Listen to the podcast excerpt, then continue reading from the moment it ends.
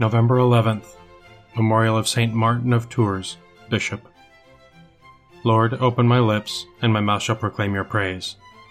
Come, let us worship our God as we celebrate the feast of St. Martin. Come, let us worship our God as we celebrate the feast of St. Martin.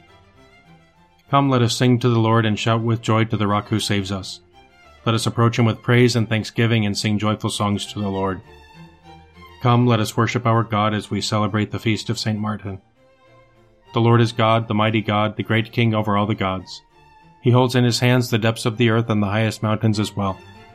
He made the sea, it belongs to him, the dry land too, for it was formed by his hands. Come, let us worship our God as we celebrate the feast of St. Martin. Come then, let us bow down and worship, bending the knee before the Lord our Maker, for he is our God and we are his people, the flock he shepherds. Come, let us worship our God as we celebrate the feast of St. Martin. Today listen to the voice of the Lord. Do not grow stubborn as your fathers did in the wilderness, when at Meribah and Massah they challenged me and provoked me, although they had seen all of my works. Come, let us worship our God as we celebrate the feast of St. Martin.